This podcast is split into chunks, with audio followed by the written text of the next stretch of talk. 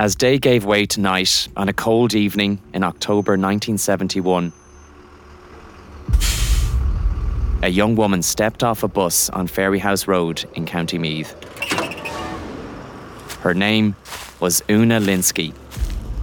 She lived at the end of a quiet cul de sac about halfway down Porterstown Lane, a small farming community on the outskirts of Ratoath village.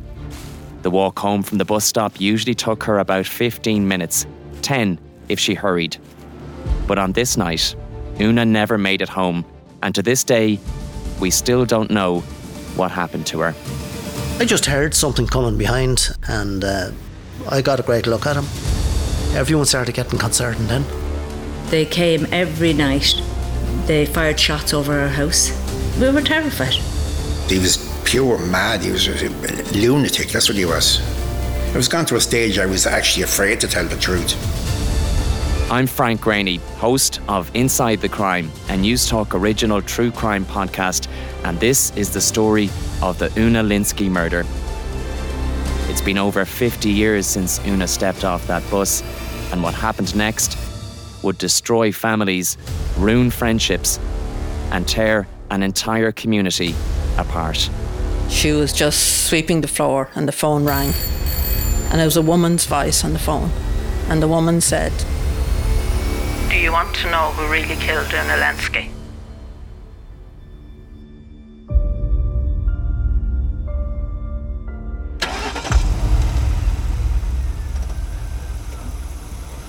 Now this is Ivan's house here. This is our old house. This is our old house here. We're on Porterstown Lane. Sisters Katie and Anne Kerrigan grew up nearby in an area known locally as the Bush which is just off the Dublin to Navan Road, not far from Dunshaughlin. Katie is our driver for the day. Anne is seated in the back, directly behind her. Both two houses, there's one and there's one next to it. So, in this. As kids, they'd often be sent to Baron's shop for the messages bread, milk, the odd bale of briquettes, that sort of thing. Turn left onto the road to Dublin, and you'll pass the County Club Bar and Restaurant, it's closed now, but it was a busy spot back in the day. The next left takes you onto Porterstown Lane. The Kerrigan sisters know it well. I, I, I, honestly don't remember now whether I went down with them and turned or whether they dropped me here and they went and turned. I, must have went with them, sure. Turned down at the next turn and came back to here. Porterstown Lane is two and a half kilometres long. It's sandwiched between two busy roads the Dublin Navan Road to the west, or the bottom of the lane, and Fairyhouse Road to the east, the top of the lane.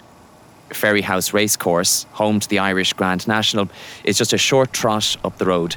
Beyond that is the village of Ratoath. So we're sort of going around in a circle. The yeah. whole thing, you'll notice that we're going up to Porterstown Lane. The narrow country road is quite built up nowadays, with lots of beautiful homes dotted along either side, but it was much quieter back in the 70s.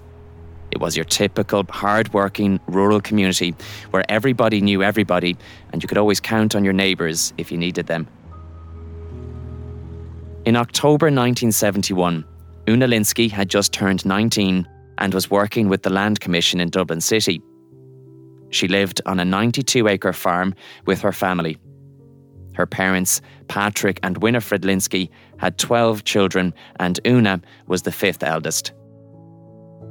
Patrick moved to Porterstown from Belmullet in County Mayo in 1939. He and Winifred, or Winnie as she was known, got married nine years later. Like Patrick, Winnie was also a relative newcomer, but she had lots of family around her. Her brother, Pat Gaughan, lived on Ferryhouse Road, very close to where Una stepped off the bus that night.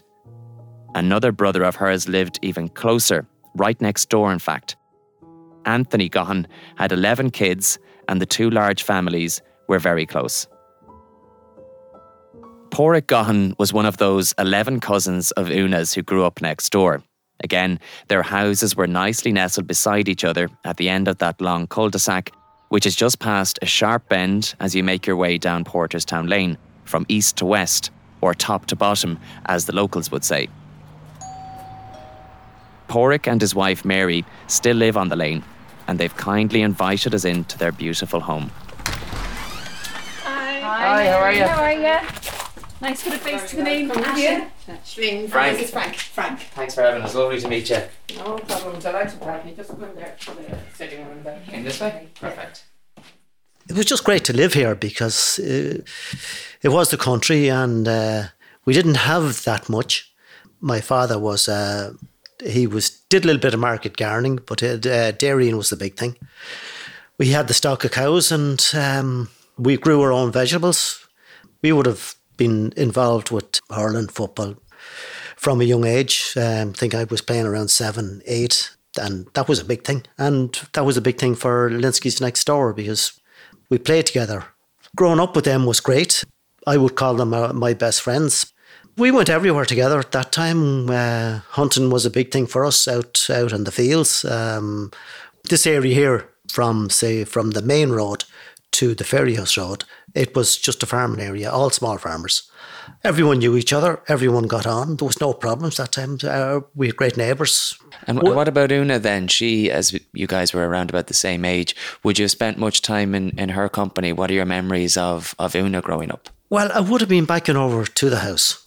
Would have known them all. Got on well with them. Una, um, Maureen, and they were just part and parcel of, of our um, row there. And we went back to them. They went back to us. We probably didn't go too far down the road. Uh, there was enough going on between the two families. Did yourself and Una go to the same school? We would have went to the same school. We would have went to Ratoath uh, National School. And then when the Bush School opened, uh, we went to the Bush School. And as far as I know, Una and the, the rest of them went there too. Um, how would you have described her personality growing up? Una was probably shy, but that I, don't know whether that would have bothered anyone. She was a normal person growing up, lovely looking girl and good personality, and everyone got on well with her. As Pádraig says, with so many siblings and cousins to pal around with, he didn't have much cause to stray too far from their quiet cul de sac. But if he had, he would have bumped into his future wife, Mary Conmee. She lived just five minutes away, and like Pádraig, she also has fond memories of growing up on Porterstown Lane. Pádraig's mother and my mother were very good friends. And Pádraig's mother would have been someone who would have visited our house. We had television before anyone else. and, Get the dig uh, in. Get the dig in, yeah. and I always remember Friday evenings, the Rileys, it would have been, well, they would come on a Friday evening because Hitchcock was on, Thriller, I think it was called. And that was a treat. And going home then, it'd be nighttime, they had to walk down the road. And my father would tease them, you know, because Hitchcock always ended like, you know, it left you kind of wondering. And he would have them frightened going down because there was a, a well just down the road there. And my dad had kind of teased them about, oh, so if you, you have to get past that well, like your fellow will be waiting in there.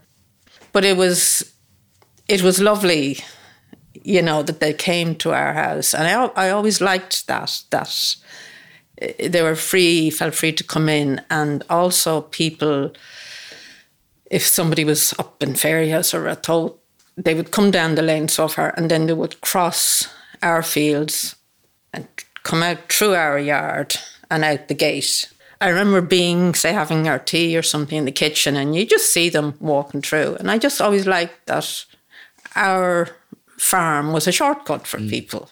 Um, people visited at night as well. It was kind of when the farm work was done, and but also during the day. Um, I often think we were so privileged growing up because we had both parents at home. They were there all the time. Like, you know, my dad, he'd be working, but he'd be just out in the farm, the fields, the sheds. But we had both parents there. I loved being in the country. I did love that.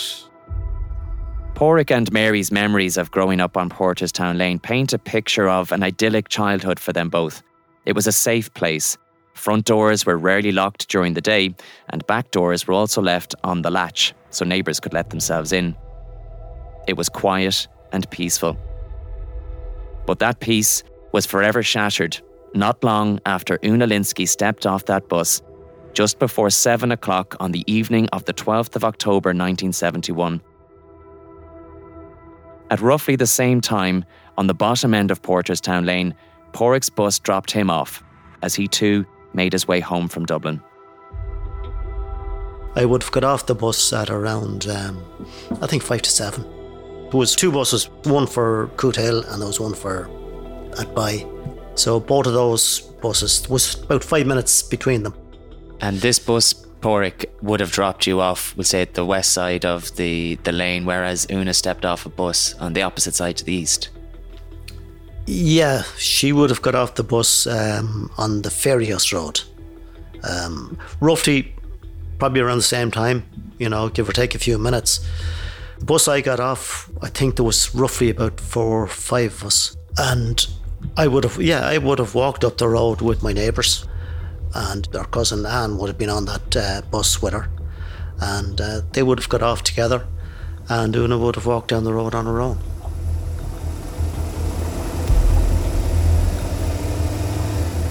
That entrance there. That was the front of the that's. That was the entrance. You went, you drove in there into the shop, and that's where McKeown was parked outside the shop. We're back in the car with Katie and Dan. As Pádraig mentioned a moment ago, Una got off the bus with her cousin, Anne Gaughan, just like she did every day. The two were very close. In fact, Una used to take the Dunshaughlin bus to and from work, but when Anne got a job in Dublin too, she switched to the Ratoath bus. Now that's where we would have got off the bus. I think there's a, a bus stop there now at the minute. I'll just have a look. Yeah, see where, can you see the bus stop there? Oh, it's still there. I can, yeah. That's Yeah, that's the same bus it, stop it you got off. It actually wasn't there at the time, but that's it was around there then stop. Gaughan's house is where Anne lived with her family. Her brother, John Gaughan, lived next door with his wife and their two children. We get off the bus there, cross over at Barnes' shop, and sometimes we get a lift and sometimes we walk down. After finishing work at half past five that evening, Una hurried to Busáras to make the six o'clock bus home. She got there with minutes to spare. Anne was already on the bus. She'd kept Una a seat and they chatted all the way home. Una seemed distracted. She confided in Anne that she'd been to the doctor and wasn't having a good time at home. She was also having a bit of boy trouble. At the time, Una was seeing a local lad called Paddy Kelly. He was her first boyfriend and she was mad about him. They met at her sister's wedding the previous October. For the most part, their relationship was good. Paddy was a salesman, so he had a car, an Austin A40, and they'd often go on long drives together. Like most young couples at the time, they also enjoyed going to the pub for a drink and a sing song, as well as dance halls and the pictures at the weekends. Paddy loved buying her gifts, jewellery mostly. For Christmas, he got her a gold, heart shaped watch. The following Easter, he gave her a signet ring with a red stone. Una cherished them both, and she wore them every single day. However, despite their obvious feelings for one another, the couple faced an uncertain future because of Una's parents. Here, Mary explains why. They didn't approve of him. You know, that he wasn't kind of good enough for her. And the fact that she went to the doctor on the Monday evening and like I think she didn't want to go to the doctor doctor in Ratoath was a man in his seventies. And he would have been someone, say, who'd be coming even to the house. To, her grandfather was still alive. And like he didn't make house calls that time. And when you're young girl, you're 19, you really don't, you're going to probably your first time maybe going to a doctor. You don't want to go to this old fella who's been in your house, like, and so Paddy Kelly kind of said that he knew um, there's a doctor in Swords. I think someone he knew, sister or something, was going to him. And so he suggested he'd bring her. So she went to the doctor. He brought her to the doctor on Monday evening. And they went for a drink afterwards. And but when Winnie Lynskey found out that she was really annoyed with Una, that like he'd no right to be bringing her to the doctor. So it was that kind of a, a thing. So Una was at the time she had confided in Anne Gaughan that she was planning to maybe move into Dublin to get a flat in Dublin. Paddy was planning to move into Dublin. Mm. Her parents were aware of that and didn't approve. No, didn't approve, but I think she wanted to move because there was kind of rows. I think Winnie Lynskey gave out to Paddy at some stage, and he that's why he wanted to break it off with her.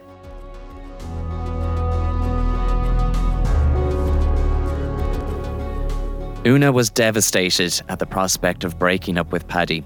He was her first love, and while he didn't want to call it off either, Paddy found it hard to see a future together without her parents' blessing. This was the Sunday, two days before Una went missing. She cried all night and couldn't focus at work the next day. In between sobs and the bus home, she told Anne, One of these days, I'll be gone. Una had been complaining of stomach pains for a while. A colleague of hers was worried about her. She knew she was unwell and thought she was a bit depressed. As Mary mentioned earlier, Paddy took Una to a clinic in Swords on the Monday, the day before she went missing.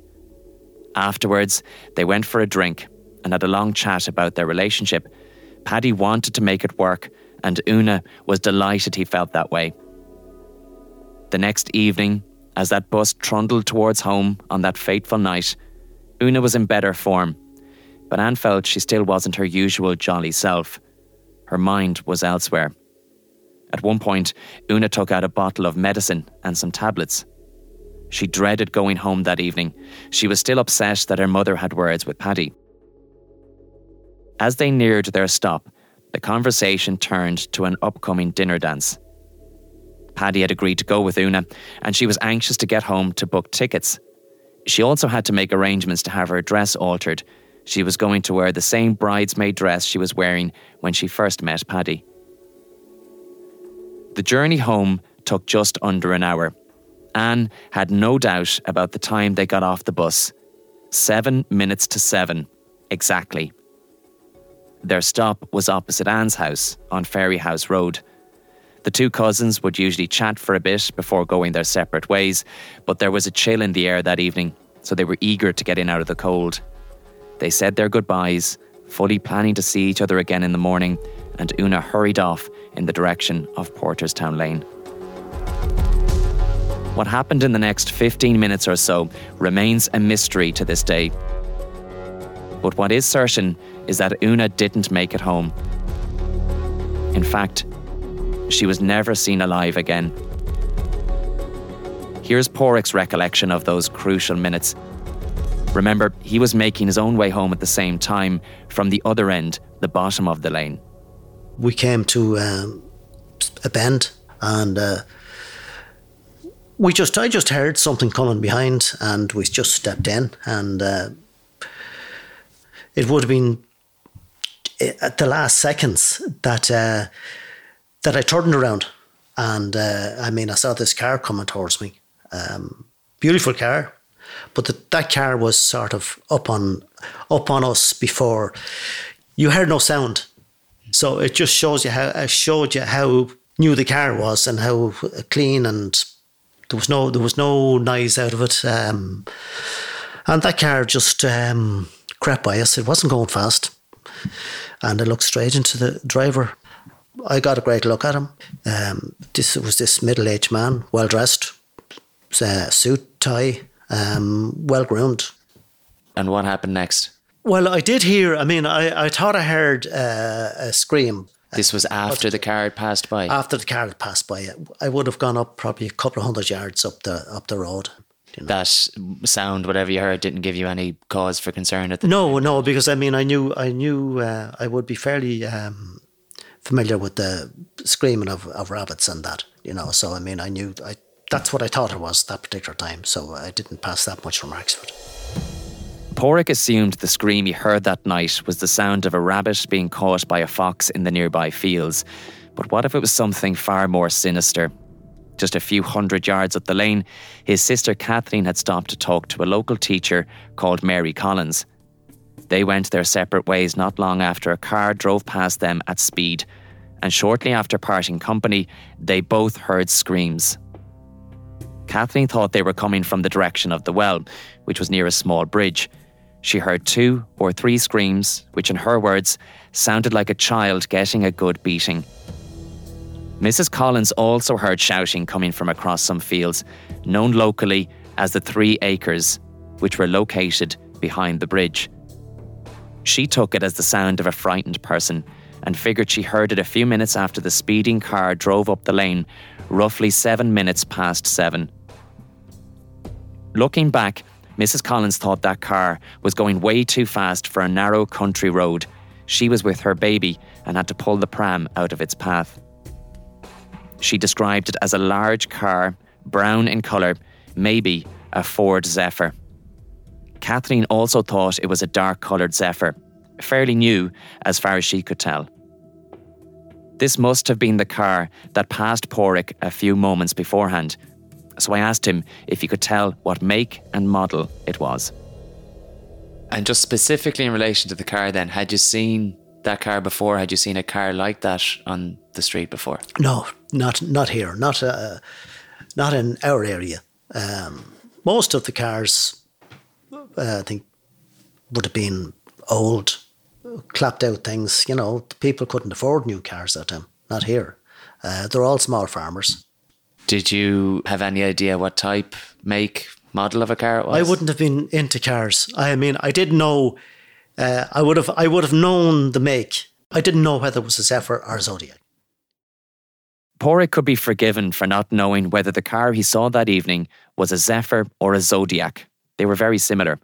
Both were made by Ford. The Zodiac was the more luxurious of the two. From the outside, the Zephyr was sleek and understated, while the Zodiac's exterior had a more eye catching design with distinctive tail fins. That said, those differences wouldn't have been obvious at dusk on a cold October evening, certainly not to an untrained eye. The main difference between the two models were the lights. The Zephyr featured two headlights, while the Zodiac had four. But according to Mrs. Collins, the car that sped by her didn't have its lights on, so it was hard to tell. Back at the Lynskeys' farmhouse, Una's younger brother James wasn't long in the door after cycling home from work. Una was expected home by 10 past 7 at the latest. The walk home from the bus stop on Fairyhouse Road wouldn't have taken her more than that. But there was no sign of her.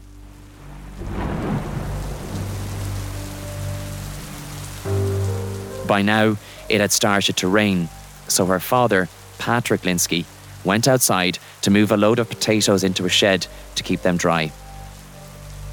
Winnie sent for him at roughly 7:45 to tell him Una hadn't returned home. At first, Winnie assumed it had something to do with her having words with Paddy. She and Patrick headed out in the car looking for their daughter, while their nephew, John Gaughan, drove over to Paddy's to see if she was with him.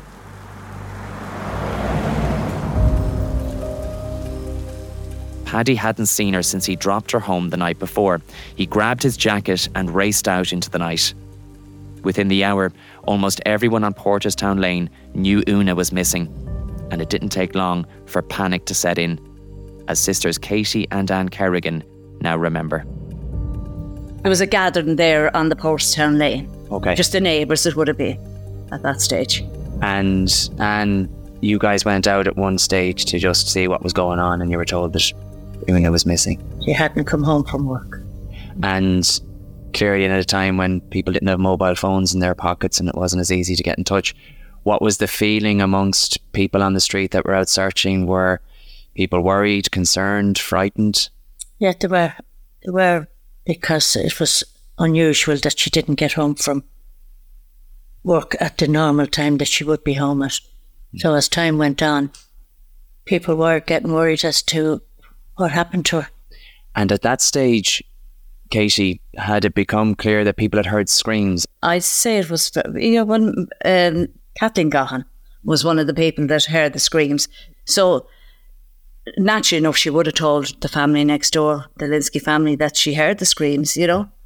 And other people, there was other people. Pádraig then had seen somebody driving a car, and he would have given the description of that chap, and Uh, yeah, there was lots of people, lots of people seen that car that night. Yeah, it was a very frightening time because something like this had we hadn't ever heard of anybody going missing like that, and uh, everybody was nervous and just wondering what did happen to her.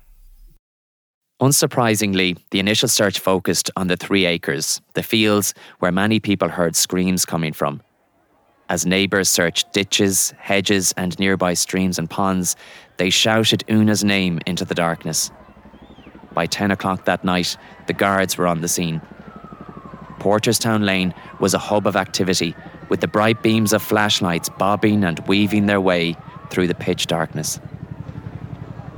Mary, who was just 17 at the time, was doing her homework in her bedroom when she heard what was going on outside. Her family, the Conmees, lived just past the cul de sac where the Lynskeys lived. I decided mm, there seems to be something going on. I'll go over and see what's what it is. And I crossed the field because that is the way we'd go. We wouldn't have walked around the road and with lights from the sheds and that. And the cows, anyway, would have this path. So it was just easy to follow. It was, it was the quickest route. And you'd gate over there and you came out. And I remember coming out onto the lane and seeing my mother, and she was with Anne Lynskey. That's something I remember. And Anne was standing with her arms folded. And my mother was had seen the car. She was one of the people that had seen the car. And I presume she had told people that over there. Um, and my mother, I my mother was kind of concerned for Una, but Anne Lynskey wasn't as concerned at all because she said, No, no, I don't think anything has happened to Una. I think she's just run away. Anne was Una's older sister? Older sister was married and living on the lane. So she wasn't overly concerned that Una. Not, not at that stage. She um, maybe she wasn't aware of, like, not everyone was aware of what other people had seen or heard at the at the beginning, and maybe Anne hadn't wasn't aware either. And I suppose you don't want to think anything terrible has happened to your sister anyway. But I do remember that. I remember saying, no, I don't think anything has happened to Una. Una's older sister may not have been overly concerned at first, but as more and more neighbours shared stories of what they heard and saw, a sense of dread soon descended on the search party. One woman described hearing three frightened screams coming from the fields off Porterstown Lane just after seven o'clock. The first one was loud and long. The ones that followed became quieter and quieter until they faded away into the night. At roughly the same time, another man heard screeching while working in his back garden. He too thought it came from the general direction of the three acres and while filling buckets of water from the pump across from where Una and Anne stepped off that bus, another man also heard screams coming from the same area.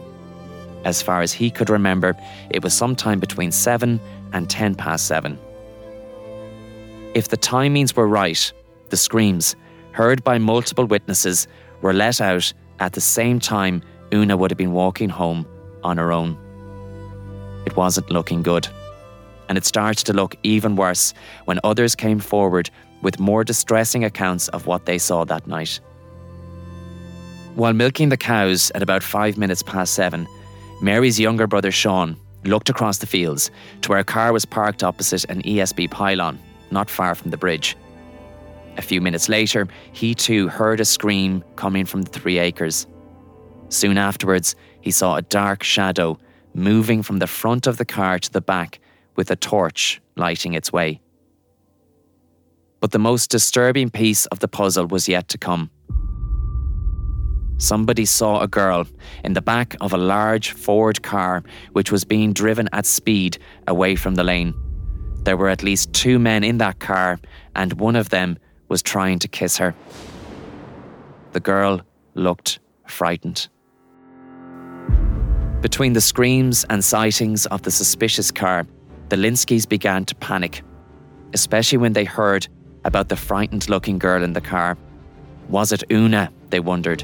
Had she been abducted? Who were the men in the car? And where were they taking her? In the next episode, we'll take a closer look at how the search developed. Somebody took her. Somebody took her up that lane that night. She didn't deserve what happened to her. As the days went by, the rumour mill gained momentum. Time was of the essence, and it wasn't long before the murder squad was called in. And my parents didn't know. I didn't even have time to go into the house. I just, I just went with them. I, I hadn't a clue where I was going. The whole thing was like a bad dream. With Una still missing, the people of Porterstown Lane felt unsafe in their homes. Front doors were locked day and night, back doors too. And then something happened that would change the lives of many of those living on the lane. Life, as they knew it, would never be the same again. Was just, to me, a young lad wanting to help. And the next memory I have of him is when he came in from Trim Garda Station. Subscribe to Inside the Crime on the Newstalk app, powered by Go Loud or wherever you get your podcasts. We've also built a really useful website where you can find an easy to follow interactive map of Porterstown Lane as it appeared in 1971, with all of the landmarks relevant to this story clearly highlighted. You'll also find photos and other pieces of exclusive content at newstalk.com forward slash deeper inside the crime. We're really confident that someone out there knows something or saw something that could help advance Una Lynskey's murder investigation. If you are that person, please contact the Garda Confidential line on 1800 treble six treble one. You can also email us at insidethecrime at newstalk.com. It's never too late. Inside the Crime was hosted by me, Frank Greaney, produced by Ashley Moore, with sound mixing by Lachlan Hart. New episodes out every Tuesday.